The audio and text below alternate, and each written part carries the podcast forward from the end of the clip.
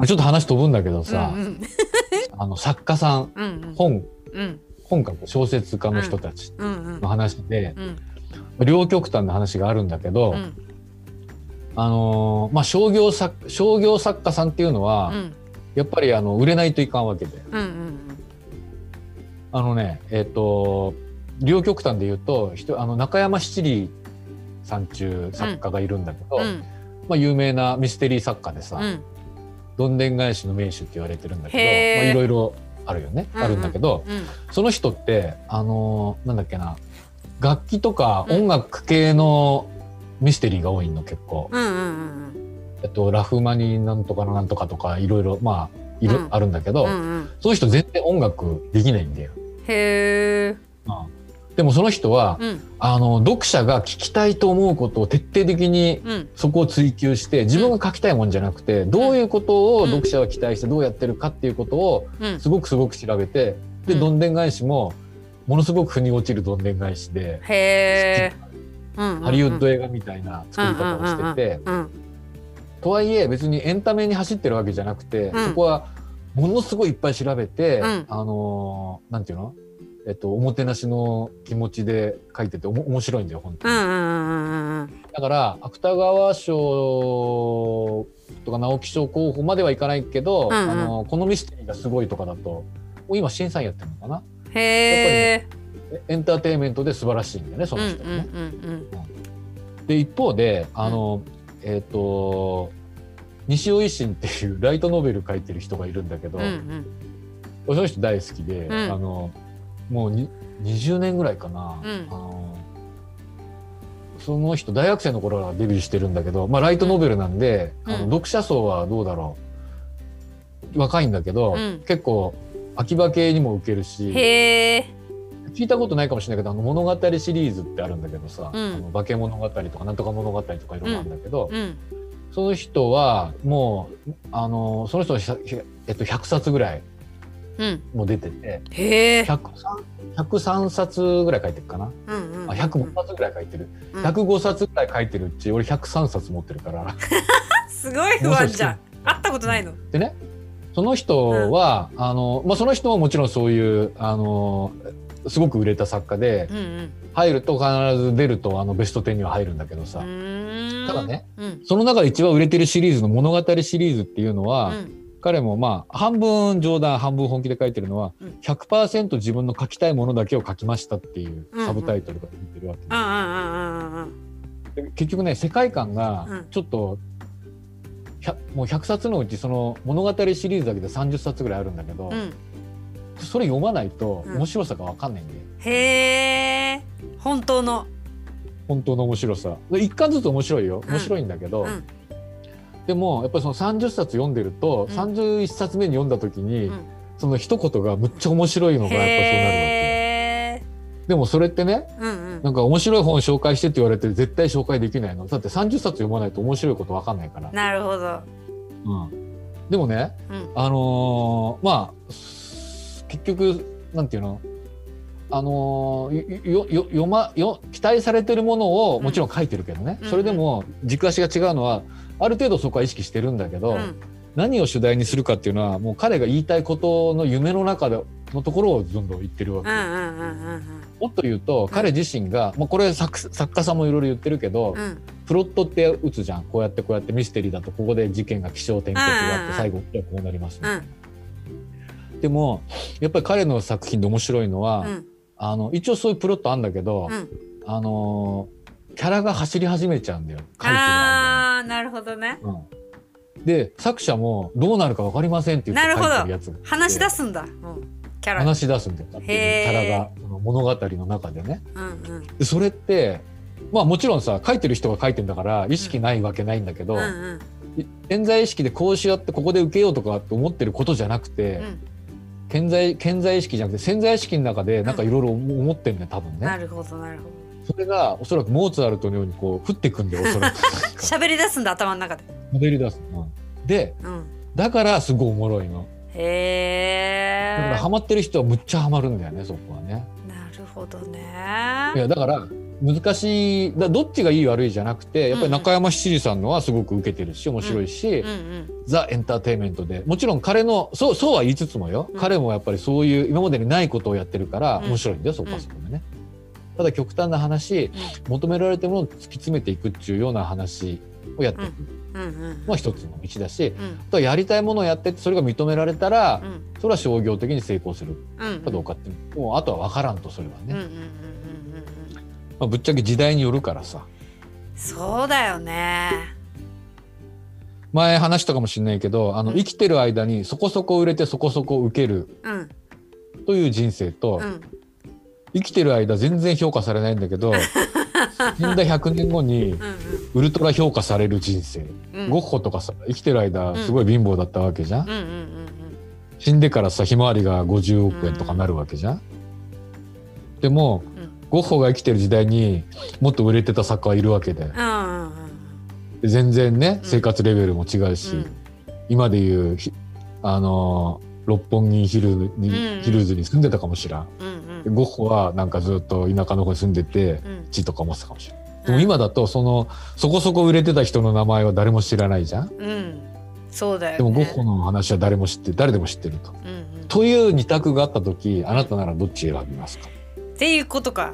いやあ私今の話聞いて、この間ね、うん。ほらボールペンあの博物館のボールペン作ったじゃん、で、あれを今いろんなとこで話をしてた時にあうん。これこの商品は私が死んだ後もうん。売れる売り続けれるなと思ってあのそんなこと思って作ってないんだよ。はっとふと思ってこう私うん。10年して死んだ時にもうこのボールペン売りたい時どうしようと思ったらあの、うん。子供たちに「このボールペンは誰か作り続けてねあ続け続けた方がいいよ」と。私が死んだ後もおそらくこのボールペンは売れるし、うん。あのそうしてほしいみたいな話したら「じゃあ売っとくよ」とか言ってあの子供たちが言うからあだったら、あの私がもし突然倒れて死んでもうん。あのた突然倒れて死んで借金があったら、えっと、ボールペンを売り続けてそれを当てにし、ね、当てて埋めてくれって言ったら借金があるのは生きてるうちに言ってくれって言われて。確かにそうだなと思ったけど、まあ、そんな冗談を言いつつもあの、そういう歴史を絡めながら作ったもので、なおかつその木がね、あのどんどん使えば使うほど艶が出るみたい的なボールペンであれば、うん。あのこれねあのい死ぬ前の偉業を成し遂げた感がそこでふっと出てきたの。あ死んでからも自分の作ったものが売り続けられるものをとうとう作ってしまった私と思ってなるほど素晴らしいといやすごいすごい今更それをがね1週間ぐらい前に気がつきましたよね。これなるほどうん死んでもいいあのいいもの作ったよ。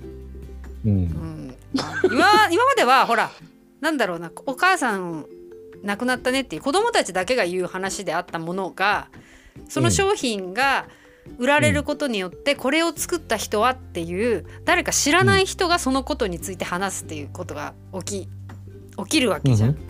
うんうん。だとすると今のゴッホの話と一緒で私生きてる間すごい大金持ちにならないかもしれないけど、30 20年後にあの国立博物館でそれが売っていたとしたらうん。これ誰最初作ったのって言った時にうん。あの誰々さんのお母さんが作ったんですよみたいな感じでなりうりますよね今の感じね。なるほどね。う、ん、ちょっとうん。いいですね。そこはね俺は半分は賛成だけど半分ちょっと違うと思ってて。違うの。なんだよ。半分違うっていうのは、いうんうん。や俺ねさっきの話の続きで、うんうん。えみちゃんの仕事の話をしようと思ってたんだけど、うんうん。確かに、うん。あのなんていうの？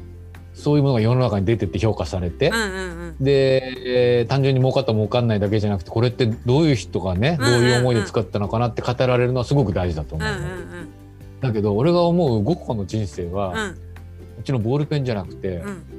れはね車椅子イヤリングの方だと。ああそっか。まあそれを作った人だよね。そうだよね。つまりねうんうん。ボールペンは分かりやすい。うんうん。文房具で使いやすいし、うんはっきり言ってうん。あの車椅子ピアスは、今俺がもうおまあ一応兄弟だから 何個か持ってるけど、う んでもつけようがないから そうだよね。そうなんだけどまあ文房具だったら使えるよね。うんで分かりやすいし、うん。まああの行くでしょうと。うんうん。まあそこはねあの大事なことで。うん。だけど車椅子ピアスとか、うん。レコーツエとかって作るのも大変だし、うんまあ、商業的にもなかなか難しいっていうのはあったけど、うんうん。あれこそ死んでからうん。わかんない、その50年経った時に、うん。こういうことをやってた人が50年前にいたっていう、今だってそれの価値も評価もされないしわからないから そんなに売れないんだけど本当だわ。だけどうんうん僕が思うゴッホ的な人生は、うん今売れてないエミちゃんが作ってるやつこそがそっちだと思うんだよ。なるほど。だけどうんうんそればっかりやってると、うん死んだ時借金だけ残して子供に怒られるから 本当どっちも大事です。そうそう。だからここはねうん。どっちがいいんじゃなくてやっぱり両輪で、うんうん。ゴッホの人生もねすごいよ。うん。100年後にね、うんうん。あの絵がさ50億円で売れ、何枚も売れ売れてね、うんどうでしょう？実際時価総額で言ったら1,000億円ぐらいの価値のある人だったかもしれない、今で言ったらね、でも生きてる間多分飯食うのも困ってうんうん。大変だったんじゃないのやっぱり、うんうん。うん。それもさすがにきついし、でうんそこそこ売れて誰も後知らないっていうのも嫌じゃん。うん。ってなったらどっち選びますかって言われたら答えはうん。両方で、うん。両方っつうのは、うん。どっちもできたらいいわけじゃない？そうだね。まあ、迷惑かけない程度に売れるものをやりつつ。うん。でまあちょっとあの昨日もちょっと切れちゃったけどさ。うんうんうん要は両方やりたいわけでまあ作ったものが評価されてうん。それは嬉しいよね。うんただ100%思った通りのところまでだそこでやりきれてるかって言ったうんうら、んまたちょっと違うところもあるじゃない。あーうんうんうん、いやもちろんあのね仕入れてる某ボールペン屋さんのところがあるけどさ、うんうんものづくり精神で言ったら、うんあのうんあのねうん 樽の材料から作りたいわけじゃん。そうだよそうだよ。そうだよ。そうすでもさそこまでいくとやっぱりなかなか大変だし、うん。じゃあそんな樽どうやって仕入れるのみたいな話ってうん。なかなか大変で、まあそこはある意味あの全部自分たちじゃなくていろんな人が参加してるからこその良さもあるよね、いろんなプレイヤーの人たちがいて、うんうんそういう意味ではすごくいいと思う。ただうん。うん。クリエイターとしてはさ、うん。やっぱりなんかいやいや本当にそうだよ。一個一個作るのにさ半年から一年は絶対かかるんだよ。あの試作から全部、本当に売るまでになった時にうん。すごい大変でささ出来上がったらさニッチなものしか作ってないから誰が買ってくれるっていう話でうん。すごいすごいあのまあ努力と苦労してきたわけですよ今までね。そうそう。そう思っただら、ね。あのボールペンは10分の1ぐらいなわけですよ。売るまでのプロセスは。うん。えだから、うん。あのー繰り返すけどいい悪いじゃなくって、うんあのボールペンは違う価値があるわけですよ。いろんな人たちが参加して、うん。いろんなたち人たちに、うんまあ、利益が還元できて、い思いを共有できてっていう意味では素晴らしいプロジェクトだし、うんいい製品だと思うんだよね。ただ一方でクリエイターうん近江恵美で見た時にはやっぱりさうん。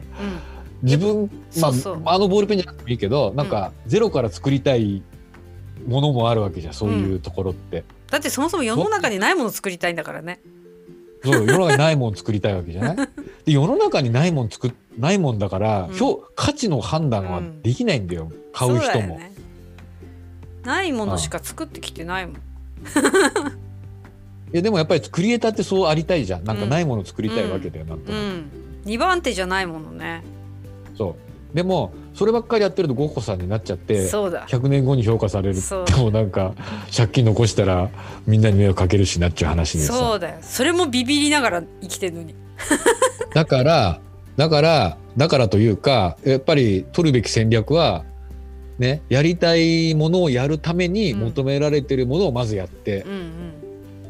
でそれは社会貢献でもあるしお金を稼ぐっていう点でもあるし、いろんな人たちを巻き込むっていうのはそれはうんその成果は大事だよね。で活動しつつ、うん。そこで出来上がってきた原資をうん。銀行からの借金じゃなくて、うん。